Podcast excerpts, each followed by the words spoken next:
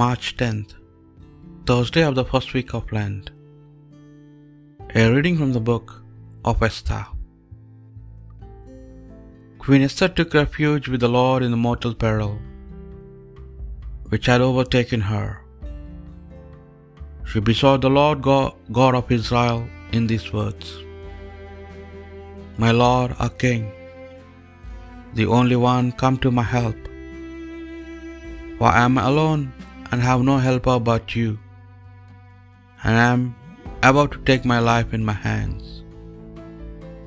I have been taught from my earliest years, in the bosom of my family, that you, Lord, chose Israel out of all the nations, and our ancestors out of all the people of old times, to be a heritage forever, and that you have treated them as you have promised.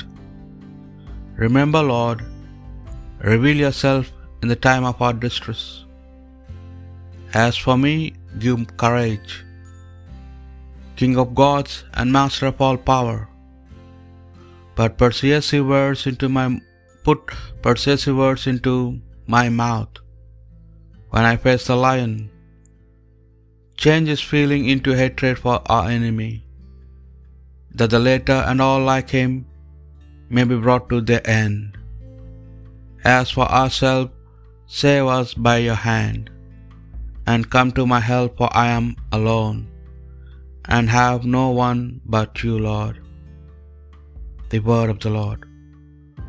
On the day I called, you answered me, Lord.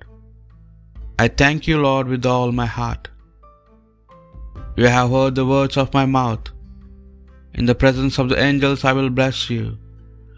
I will adore before you, O holy temple. On the day I called, you answered me, O Lord. I thank you for your faithfulness and love, which excel all we ever knew of you.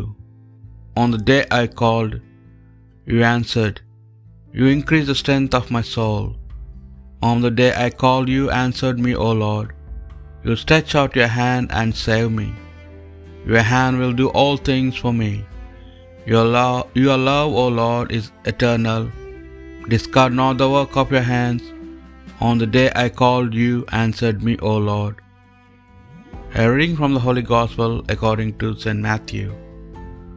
Jesus said to his disciples, Ask and it will be given to you. Search and you will find. Knock and the door will be opened to you. For the one who asks always receives, the one who searches always finds. The one who knocks will always have the door open to him. Is there a man among you who would hand his son a stone when he asks for bread? Or would ha- hand him a snake when he asks for a fish? If you then who are evil know how to give your children what is good, how much more will your Father in heaven give good things to those who ask him? So always treat others as you would like them to treat you. That is the meaning of the law and the prophets. The Gospel of the Lord.